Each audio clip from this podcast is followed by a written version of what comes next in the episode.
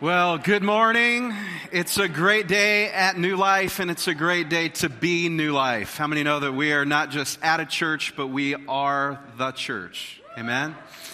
Amen. So we're so glad that all of those of you that are at the Carney Auditorium, that you showed up today. Thanks for coming to worship God. Everybody who's worshiping with us online, we're so happy that you joined us to worship God. We want to give a shout out to everybody in the venue, our church family down there. God's doing awesome things there. We love you guys. And also our church family in North Platte. We are so happy that you joined us today. And by the way, all of us, I have some good news to share with you. Our congregation that's a part of us, we're a part of them at the North Platte campus. They had a record normal Sunday attendance last Sunday of 156 people. And So North Platte, we celebrate with you, and also their Power Kids is just busting at the seams. God's doing some great things there. Dave and Tiffany Cumming are doing an awesome job. You guys have amazing campus pastors in North Platte, and we love you guys. So we're just glad that you showed up to worship God. My name is Chris Puccini. I'm one of the pastors on staff, and it's just a humbling honor to be able to share God's Word with you today. We are in week number 3 of our current teaching series, From Here to Eternity. And we're talking about what it means to go from here, guess what, to eternity, right? Or from a temporary existence to an eternal existence full of purpose and meaning. And the reason why we're talking about this is for one of our missional objectives here at New Life is to help people step into a relationship with Jesus Christ. How many think that's a good cause? Yep. So we want to help people step into a relationship with Jesus Christ, and they step over that line of faith into the kingdom of God. But not only that, to help all of you grow to grow in your relationship with the Lord until you're running to the very center of God's will. And so we're talking about what it means to go from living here to living for here to living for eternity. And so week number 1, we talked about step. Week number 1 was about stepping into a relationship with Jesus Christ, that you are saved by God's amazing grace through putting your faith and trust in Him. And so that was awesome. The week number 2, just encourage you to go back. If you haven't heard the messages, go back online, mynewlifechurch.com, and watch those messages. Week number 2 was about walking steady. What are you stepping into? You're stepping into a relationship where you're going to walk steady with Jesus Christ, and that was all about finding your identity in Christ and experiencing God's grace in your life. And today we're taking it a step further, because how many know that growing people change? Yeah? And changed people grow. So today we are talking about what it means to move from walking steady with Jesus to running straight, and running straight where? To the very center of God's will. So I just got a question. How many love football? How many? All right. Any Husker football fans? Yeah, in the room. And we were thankful yesterday we had a bye week so that our blood pressure could normalize one week at least, right? But I love football too. One of the most exciting moments in a football game. It can be one of the most boring, but for me, it's the one of the most exciting is a kickoff.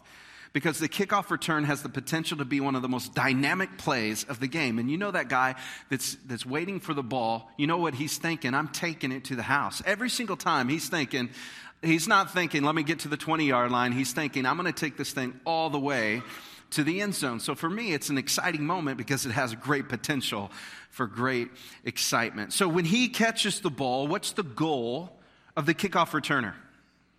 Is to get to the end zone, right? I mean, that's the goal. The coach might think, okay, just don't, get a touchback. But really, his goal in his heart and mind is, I want to take this to the end zone. Well, a few weeks ago, if you watched the Duke Miami game, it was one of the most amazing kickoff returns of all time. Duke scores right at the end of the game to take the lead 27-24 with 6 seconds left in the game. Duke kicks off to Miami. Remember, anything can happen on a kickoff return, and that day anything did happen as Miami took the ball on the 26-yard line. And what do you think they started doing? Time is running out. They started lateraling or passing the ball back to each other, trying to keep the play alive. And they did it 8 times. They went from the 26 to the 31 to the 15 to the 26 again to the 10 to the 9 to the 3 to the 9, and then And then finally, somebody turned and ran straight to the end zone. It was exciting.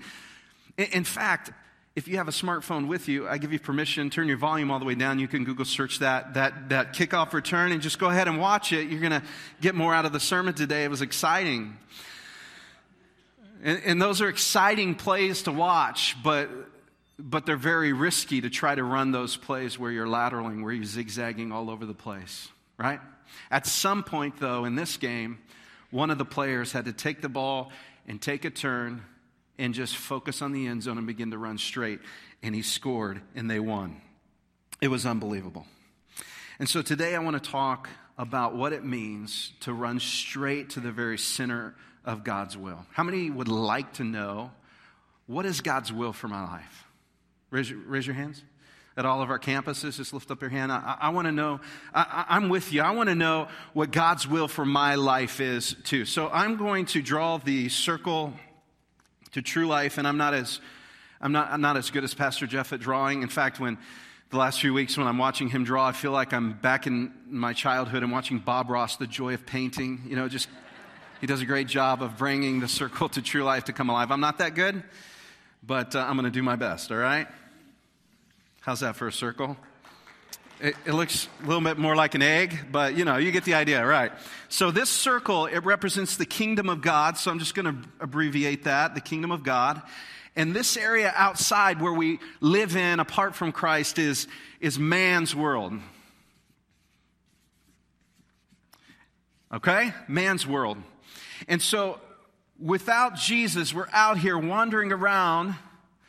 How do you like that right there? That's pretty good. All right. We're wandering around, but when we put our faith and trust in Christ, Pastor Jeff spoke about it on week one, we step over the line of faith and out of man's world and into the kingdom of God. And what happens is we begin a relationship with Jesus, and we learn what it means to begin to walk steady. And where are we walking steady to? What's the goal? The very center of God's will. And since it's still, you know, hunting season, let me just do this for everybody. That'll just help you understand, all right? That's the goal. That's the aim of our life. All right?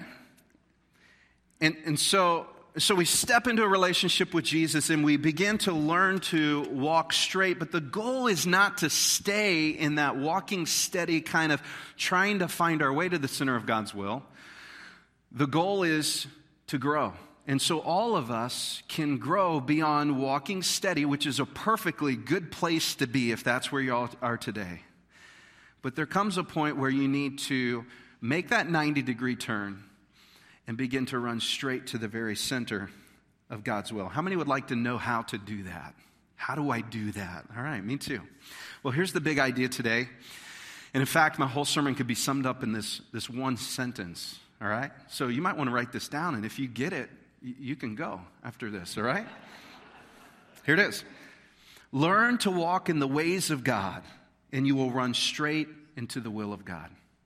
Let me say that again. Learn to walk in the ways of God, and you will run straight into the will of God. Now, what are the ways of God? Here's the best definition that I can come up with, that I can use to explain what the ways of God are. The ways of God are the character, the nature, and the values of God that drive the acts of God, all right? Those are the ways of God. Here's something about the ways of God that we should understand. In 2 Samuel 22, verse 31, it gives us a little picture. It says, God's way is perfect. How many are thankful for that? God's way is perfect. And then it goes on to give some validating points to why it's perfect. All of the Lord's promises prove true. He is a shield for all who look to him for protection. And so you have God's ways that are perfect, God's ways, his character, his nature, his values that determine his acts, what he does. It's perfect. It's flawless. But then my ways are my character, nature, that determines the focus and direction of my life, and also the behaviors, the way I act, the way I think, and what comes out of my life. I have ways, and they're in contrast to God's ways. The Bible says this, it refers, I believe, to my ways in Jeremiah 17:9. The human heart is the most deceitful of all things and desperately wicked, who really knows how bad it is? How many feel really good about yourself right now, right?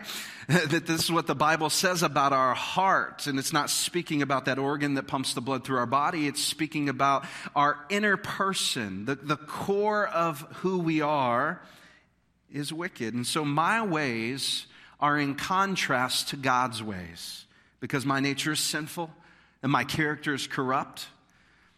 And so when I step over that line, I am saved because of God's grace. His perfectness, his perfection, or his, the word we use in church a lot, his holiness, his righteousness is imputed on me. It's pressed on me.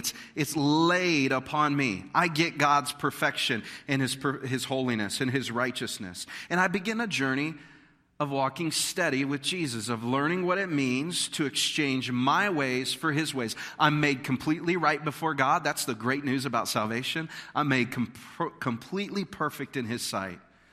But then there's this process of exchanging my ways for his ways.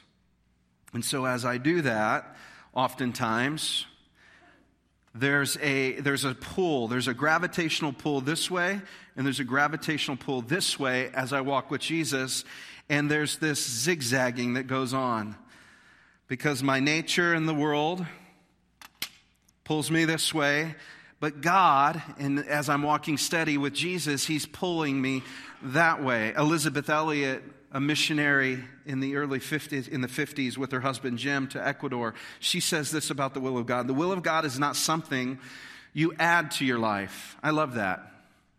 It's not something you add to your life. It's a course you choose. And she says this, you either line yourself up with the Son of God or you capitulate to the principle which governs the rest of the world.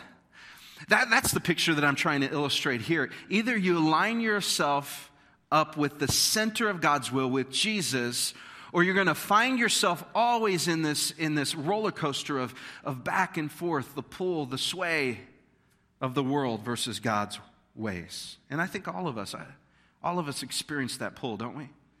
We all experience that. If you're walking with Jesus, if you've stepped over the line of faith and you're in the kingdom of God, then you are a person who feels that pull towards the Lord and the pull towards man's ways, the ways of the world. But here it is. I'm walking steady with Jesus, and as I surrender more and more of my ways, as God's ways come more and more a part of my life, then my path begins to straighten, and my pace begins to quicken, and I begin to run faster into the very center of God's will. So learn to walk in the ways of God, and you will find yourself running straight in to the will of God. So I have two main primary texts for us today. The first one, if you've been around the Bible for some time, it's very familiar.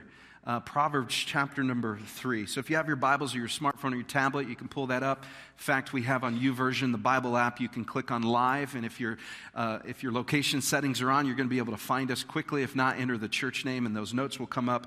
But Proverbs 3, verse 5, it says this. Trust in the Lord with all your heart. Trust in the Lord with all your heart. Now, the heart is not, again, the organ. It's referring to the central part of who we are. It's our inner being. And I believe, even in though this is the Old Testament, it's before salvation was provided for by Jesus on the cross. We are getting a picture here of spirit faith, of inner faith belief. And in the Proverbs is saying, trust in the Lord with all your inner being, with all your heart. Put your complete faith and trust in the Lord. And then it goes on to say this, and lean not on your own understanding. So you have this spirit faith belief, and then you have this laying down of your soul, the soul part of you, your intellect, your understanding. So I want to let my spirit lead me, and I want to lay down my ways. In this instance, the way of my understanding or the way that I think is best, my desires that come from my intellect. So trust in the Lord with all your heart. Lean not on your understanding. Are you seeing the picture of allowing the Spirit of God and your spirit that's been made new in Christ to lead your life? and the battle that we must all wage with our soul to lay down our own understanding, our own ways. Now we're getting to the heart of the matter. In verse 6, it says this, in all your ways, submit to him. In all your ways. Turn to your neighbor and tell him, in all your ways, submit to him. In all your ways. You see, my ways, once again, it's my character, it's my values that determine my behavior in the focus and course of my life. And if I'm surrendering to him and acknowledging him in all my ways, what's happening? Now my ways are being surrendered and I'm taking on his ways. That's the only way for my ways to be surrendered and submitted to him, is that if I'm taking on his ways, because my ways are completely opposite and contrary to God's ways. But if in all my ways they're submitted and acknowledging the Lord, what does it say will happen? He will make your path straight. Learn to walk in the ways of God, and you will be able to run straight into the will of God. You know, I can't in the natural run straight without a straight path. I can't run straight if I can't see clearly the path before me. Well, God is telling us this, that if we walk in his ways, if we in all our ways acknowledge him, he will make our path straight. Or your version might say, he will direct your path. Well, if I'm going to run straight into the center of God's will, I need direction. I need a straight path before me. And if I do that, if I take on his ways, if I let go of my ways, then he straightens the path before me. The directions become clear, and then it's the Autobahn, baby. How many have ever got to travel the Autobahn? I did that one time with a 4-cylinder minivan, and I got it up to 220 miles per hour, kilometers per hour. Yeah, sorry. And it doesn't do the conversion for you. I got home, I thought, I had to have been going close to 100 miles an hour. Something like 134 miles per hour in a minivan. It was awesome. It was unbelievable. I don't know where I was going. Oh, yeah. All of a sudden got caught up in that. But then God begins to straighten your path and open your path, and then you can run fast and straight to the very center of God's will. Now, here's what I have been hung up on before. Maybe you're like me, maybe you're not. Sometimes I have to go to the school of hard knocks, right? And I've been there a few times with the Lord. And even when I'm trying to follow God, and I really desperately want, really at the core of who I am, I want God's will. And I remember early on in my life, I wanted God's will for my life. I went to Bible college. I felt God call me to be a pastor, and some things happened in my life. I graduated, and where I thought I was going to be able to minister didn't happen. And I thought, all right, well, I've gone to school to be a pastor, and it was all about the what and the when. It was about the what. God's called me to do this thing, and when is it going to happen? It's going to happen right now. And so I tried to force it and to make it happen. Instead of walking in God's ways, I got caught up on the what and the when. Have you ever done that before? You're just so consumed, even with a good heart. You want God's will for your life. You say, God, I want to do your will, but you get caught up on the assignment, the what and the when. Now, there are aspects of God's will that include the what and the when. There are specific assignments that God gives us that are a part of God's will for our life. If you remember the story of Noah, God said to Noah, build an ark. Yeah. Did anybody in North Platte get that? Yeah. You got that? Good. God said, build an ark. That was God's will, right? What was plan B in God's will? Build an ark, right? So there are specific assignments where God says, this is when and where and what. This is what I'm calling you to do. So that's a part of God's will. But here's the deal. We get hung up on the what of the someday when we start to think about God's will. When God's will is today more than it is then. You will never learn what the someday of God's will is until you start doing the how of the today. Did that make sense? Let me say that one more time. You will never learn the what of the someday until you start doing the how of his will now, today. So learn to walk in the ways of God, and you will run straight into the will of God. Not only the destination, not only the someday of the what and the when and the what it's going to look like, but you will day to day be walking in the very center of His will. So let's get to our second main text, and we're going to talk about some practical things that you can do to step in to some of the ways of God, some things that are going to help you run straight. We're going to look at Ephesians chapter 4, verse 16. And it says this, this is Jesus Christ, He, Jesus, makes the whole body fit together perfectly. As each part does its own special work, it helps the other parts grow so that the whole body is healthy and growing and full of love. Let me read this first part. He makes the whole body fit what? Together. So the first challenge I want to make to you is this, to join a group. Join a group because we are better together. If you want to run straight, I'm going to challenge you to join a group because God has called us to be better together. It's a spiritual law. God designed us to run straighter and faster and more efficient when we are engaged in biblical community. And when the Bible speaks about this, when it challenges us, do not give up meeting together as some are in the habit of doing. It's not just speaking of the large worship gathering. It's really speaking of when they would gather in homes and they would break bread together. And God is calling us not to give up those types of relational interaction. The number one statistical predictor, now this is according to research, and I believe it's backed up at least by experience, my experience in ministry working with people over the years. The number one statistical predictor of spiritual growth and church satisfaction is the number of close, intimate Christian friends you have. The number one. So let me explain that.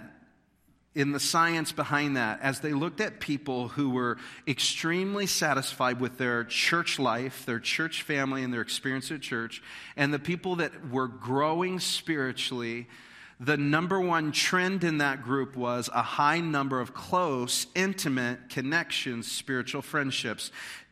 It didn't say anything that it was only the extroverts, that had this, that were people, but it was the people that were connected in biblical community. If you read the Bible, you walk steady with Jesus for some time, you're going to begin to discover how much God values relationships and community. One of the words that we use in church is this word communion. And it does represent something that we celebrate together. We celebrate here at New Life, and that is the Lord's Supper. We call it communion. That is where we take the juice that represents the blood that Jesus shed upon the cross, and we take the cracker that represents the body that was broken, and we remember what He did for us, and we together remember. But the word communion is not a word that means bread and cup and that interaction, though that it's come to mean that. But communion means deep intimacy of relationship. And within the Godhead, God the Father, God the Son, and Holy Spirit, all one but operating in three unique persons. You see this communion, this deep, intimate relationship. You study the Bible and you're going to begin to see God, how He values that. Jesus had the disciples. He spoke to the crowds and He loved everybody. But you see, He had 12 of His close disciples and He did life with them. And then among the 12, He had 3, Peter, James, and John, that seemed to be really, really close to Jesus. And Jesus valued relationship. You see, as He's called the church, He called us to gather together. He called us not to be lone rangers and out there alone, but to be together. You see, God did that because He values relationship. And much of the work of the Holy Spirit, think about this, much of the work of the Holy Spirit is connected to our relationships with one another.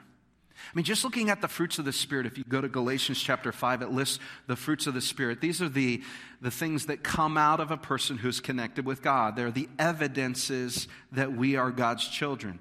And let me just read them for you. Love, joy, peace, patience, kindness, goodness, faithfulness, gentleness, and self-control. I don't know, many of you know of those by heart. You've been around church for a while. If not, those are new to you. I want you to look those up at some point in Galatians chapter 5. But all of those, the fruits, those evidences, the things that come out of our life, of the Spirit, they either directly or indirectly impact, build relationships with one another. And not only that, but they are developed, the Holy Spirit develops them in the context of our relationships with one another. That's how it works. Those of you who are part of life groups, let me just ask you a question.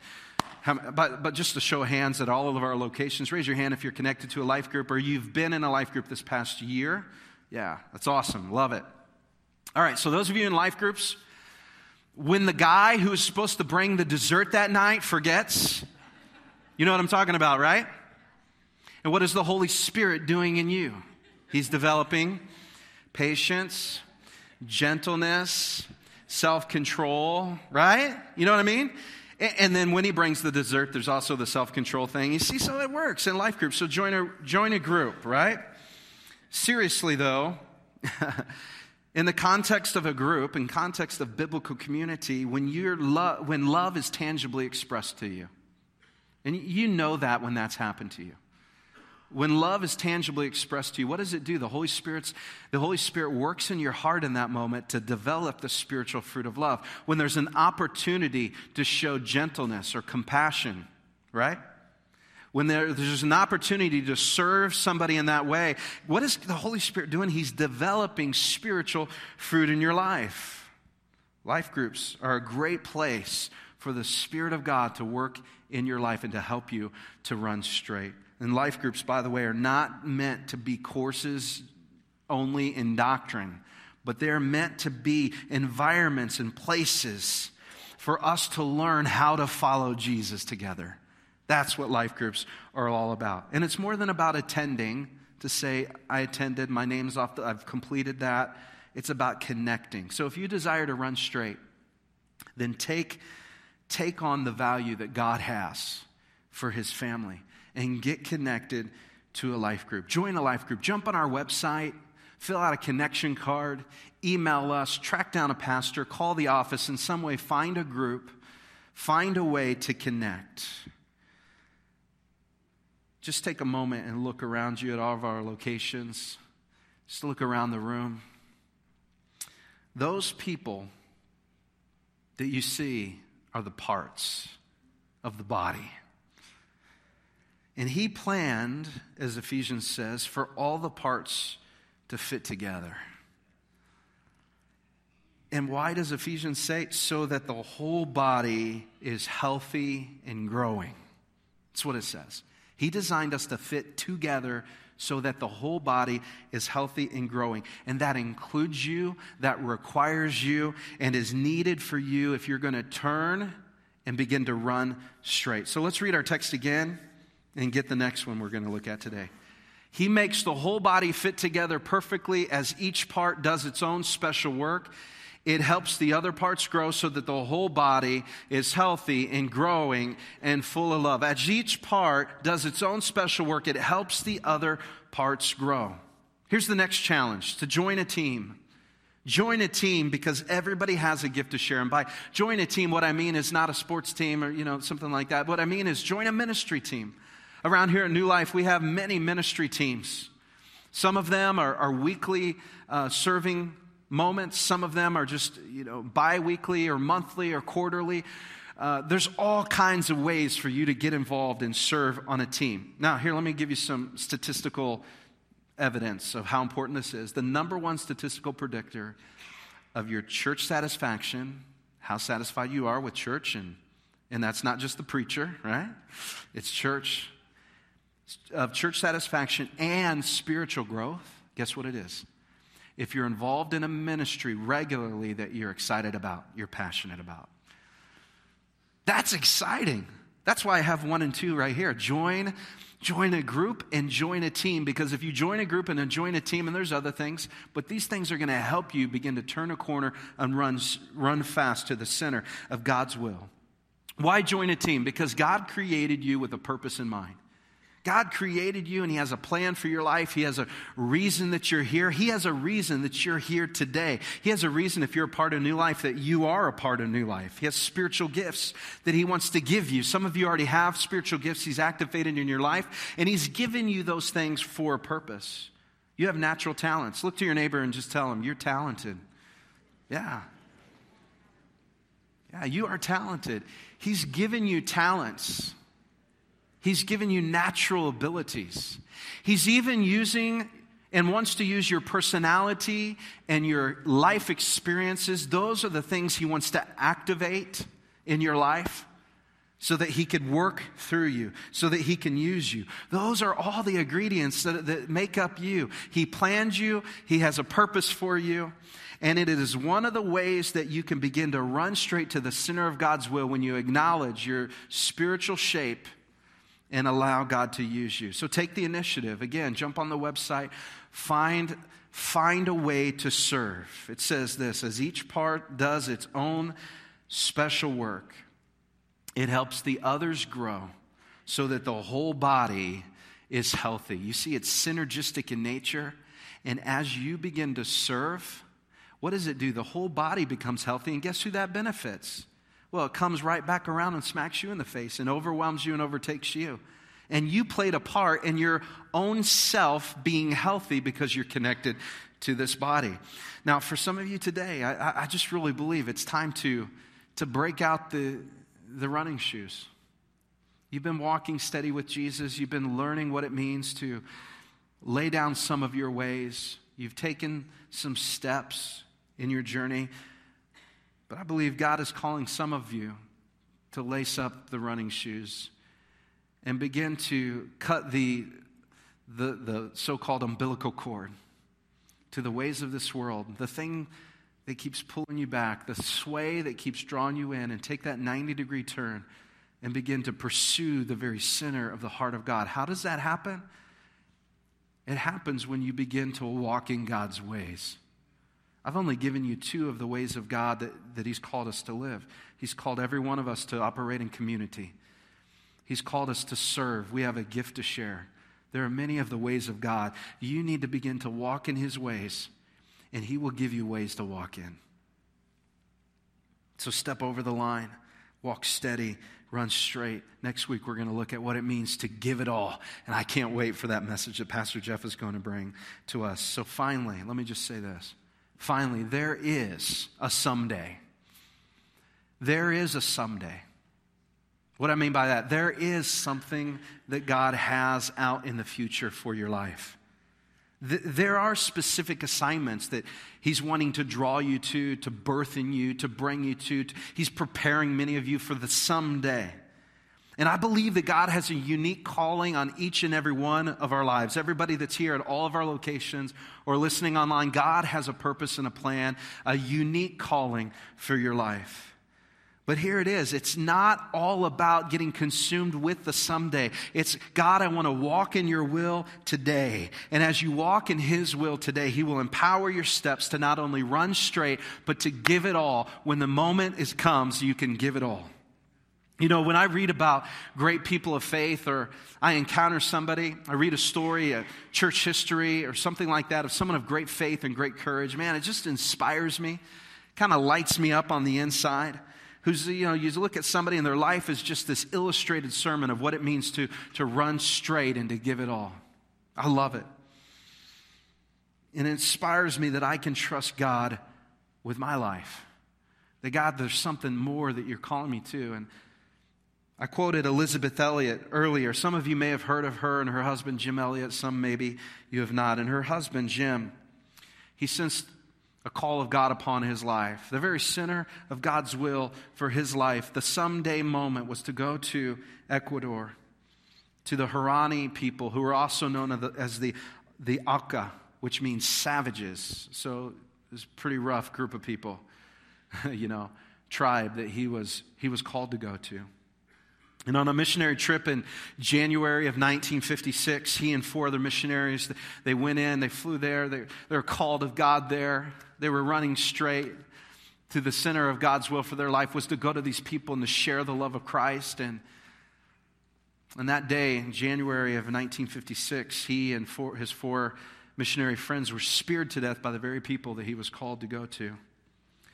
And you might look at that story and say, what a tragedy. Maybe he missed God's will for his life. And, you know, it obviously wasn't effective. It made no impact. But here's the amazing story to me. I mean, it's a great story of giving it all. But here's also another part of the story that's so inspiring. A few years later, his wife Elisabeth went back to the region, and by just some amazing circumstance that God orchestrated, she met two Aka women and brought her into her home, lived with her for about a year.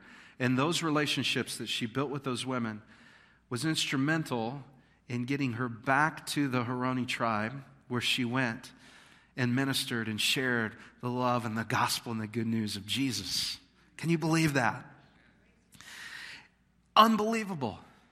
And that kind of faith, that kind of courage, that kind of perseverance didn't happen because they at one point said, God, there's someday, and let's just go do that. There was a path that they walked. There was the ways of God that they began to walk with that prepared them, that enabled them to run straight to the very center of God's will. And when the moment called to give it all, not only to give their life, but to give up hatred, to give up anger, to give up the revenge, and to go and to love and to minister to the same people that killed her husband.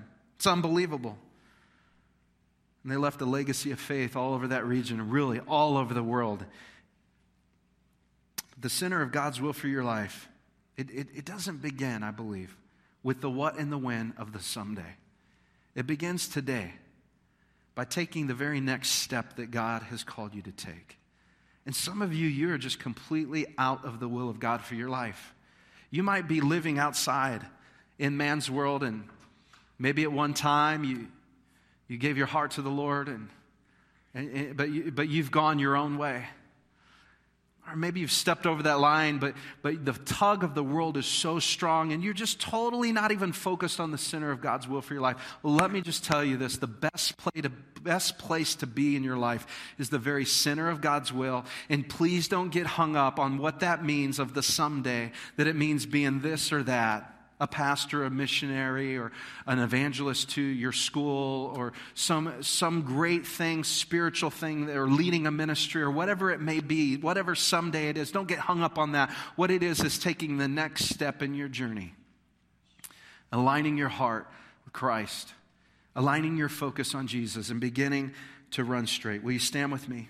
Lord, we are so thankful that you love us, that you've called us, in that we are not here like little robots that you've wound up and you've set off on a journey, and we're just trying to figure it out on our own, bumping into walls. You didn't design it that way. You designed to walk with us. You designed for our steps to be orchestrated by you. You designed that you would set our path straight. But it's only as we surrender more of our ways and we surrender to acknowledge you in our life and take on your ways. God, today as we respond, may you be so powerfully present that many in the room will surrender their hearts and lives to you, begin to walk steady and run straight, begin to run right into the very center of your will. We love you, Lord, and we want to respond to you at the altars, at all of our locations. We want this to be a place of response and place of prayer. May you be glorified in Jesus' name. Amen.